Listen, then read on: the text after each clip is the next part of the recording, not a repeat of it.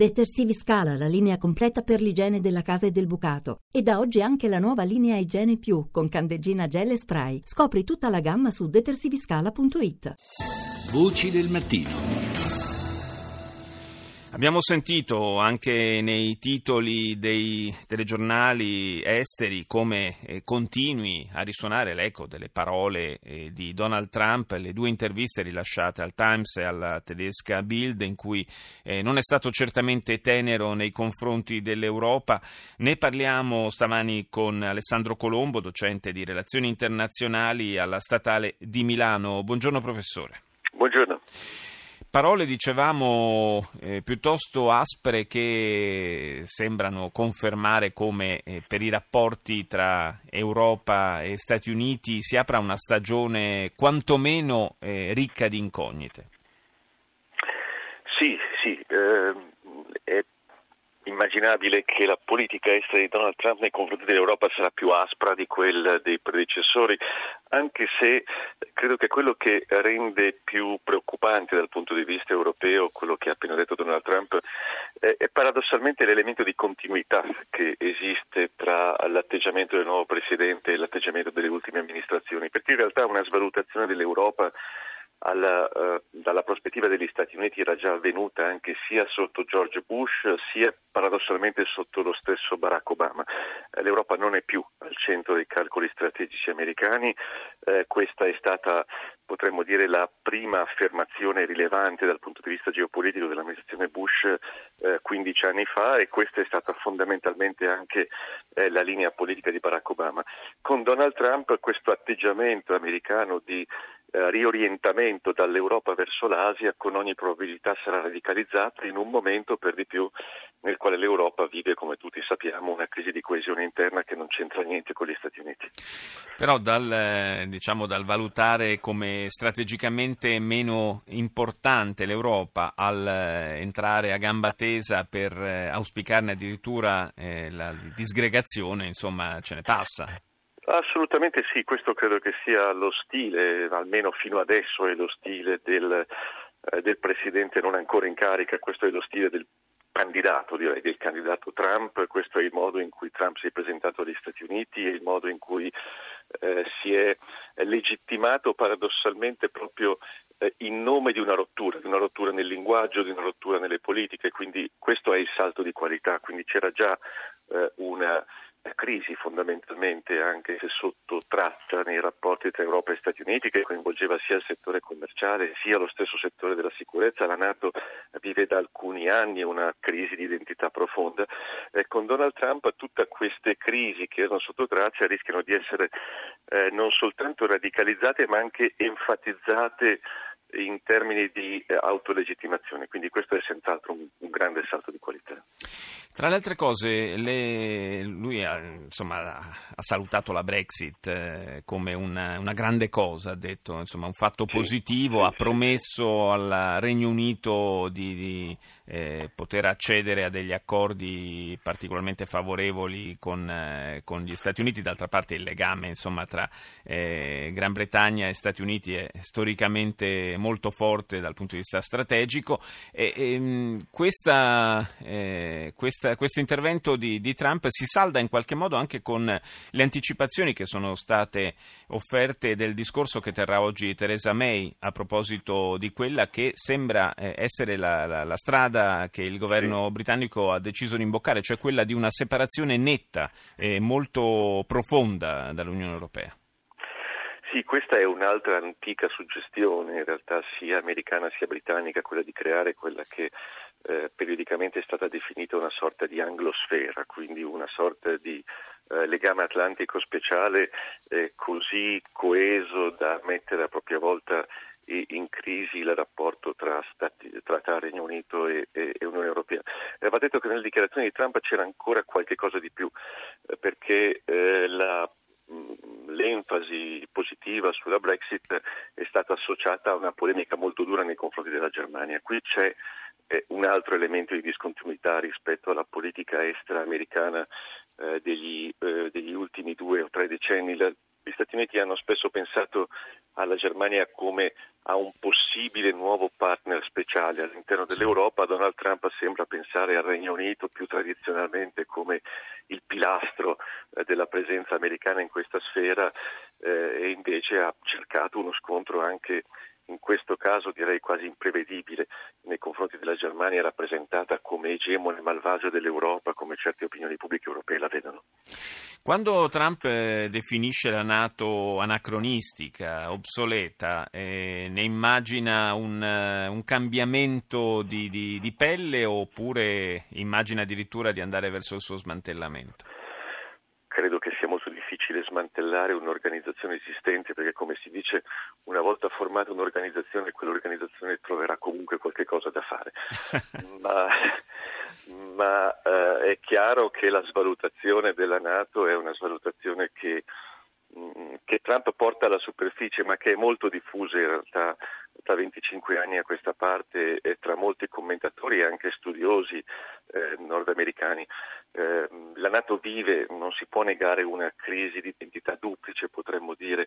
Eh, da un lato eh, fatica a trovare una missione centrale, come l'aveva trovata ovviamente all'epoca della guerra fredda, ma anche nei primi dieci anni dopo guerra fredda, e, e dall'altro lato c'è la vexata question che credo che sia al centro delle preoccupazioni di Trump, eh, della divisione dei carichi, della divisione dei costi tra Europa e americani. Eh, gli americani sono convinti di essere fondamentalmente sfruttati dagli mm. europei e su questo Trump eh, dà l'impressione di non volere fare sconti. Sì, è stato uno dei punti su cui ha battuto ripetutamente anche in campagna elettorale. Grazie al professor Alessandro Colombo per essere stato nostro ospite, grazie e buona giornata. E se da una parte Trump eh, sembra sparare a palle in incatenate contro l'Unione Europea, invece c'è chi cerca un, eh, un, rapporto più stretto proprio con il vecchio continente, si tratta del presidente cinese Xi Jinping che in questi giorni è in Europa, per, ha scelto proprio l'Europa, in particolare la Svizzera, per il primo viaggio all'estero del 2017. Ne parliamo con Michelangelo Cocco, direttore esecutivo del Centro Studi sulla Cina Contemporanea. Buongiorno. Buongiorno a voi.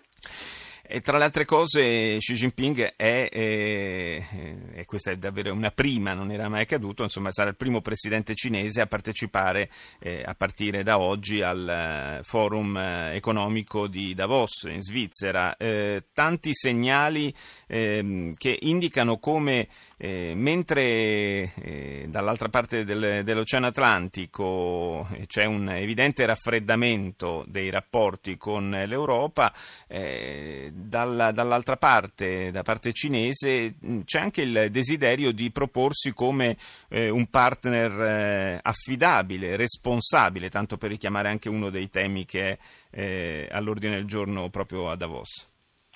Sì, il discorso del presidente cinese Xi Jinping a Davos eh, nei prossimi giorni sarà un, un discorso eh, molto importante nel quale eh, difenderà eh, la globalizzazione contro ogni tendenza protezionistica come ha anticipato ieri durante un altro discorso eh, nel corso della sua visita eh, di Stato in Svizzera. Ehm, si tratta di un momento molto importante perché eh, negli ultimi anni la Cina è senz'altro uno dei paesi, se non il paese che più ha beneficiato del, della globalizzazione. E eh, il Partito Comunista ha dipinto eh, un'ascesa della Cina pacifica, una Cina che rivendica e ottiene sempre più spazio nelle organizzazioni internazionali, negli scambi del commercio globale, nella finanza globale, ma eh, con l'avvento di eh, un'amministrazione come eh, quella Trump eh, le cose rischiano eh, di complicarsi eh, decisamente per, per, per, questo schema.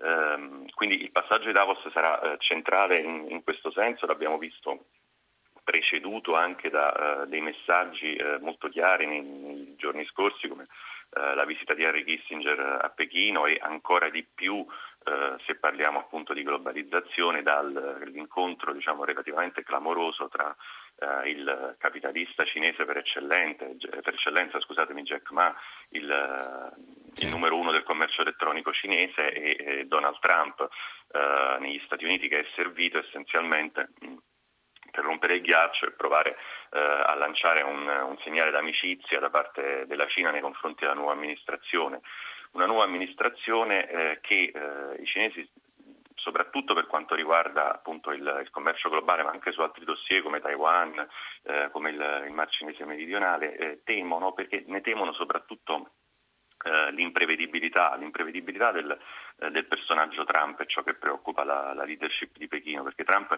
viene visto come un presidente imprevedibile da una leadership cinese che, che è abituata a pianificare tutto, l'economia, i certo. rituali della politica e che prova a gestire perfino una, la società cinese che è così complessa e, e dinamica.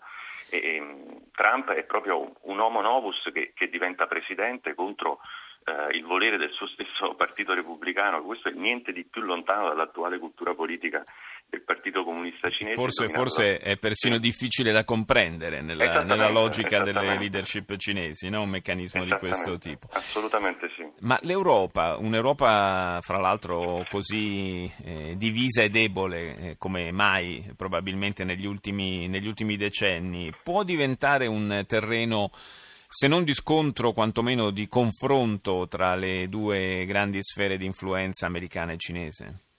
Ma io ho ascoltato con grande interesse quello che ha detto prima di me il professor eh, Colombo e eh, anche in virtù appunto di quello che, che diceva il professore, io mh, penso che l'Europa più che altro potrebbe diventare un, un territorio di conquista per, per una Cina, eh, essendo eh, sempre più trascurata dai, dagli Stati Uniti e questo noi l'abbiamo visto eh, negli ultimi due anni in maniera molto chiara. Il 2015 e il 2016 sono stati due anni record per le acquisizioni eh, di compagnie europee da parte eh, delle compagnie cinesi. In particolare nel 2015 l'Italia è stata quella, il paese in cui eh, le, le, aziende e i fondi cinesi hanno investito di più e il 2016 eh, la Germania. Sono state acquisite in particolare aziende di grande rilievo come eh, aziende de, dell'high tech e questo appunto risponde a un, un, piano di aggiornamento dell'economia cinese che è un'economia ancora in gran parte basata eh, sulle produzioni a basso valore aggiunto e sull'industria pesante che invece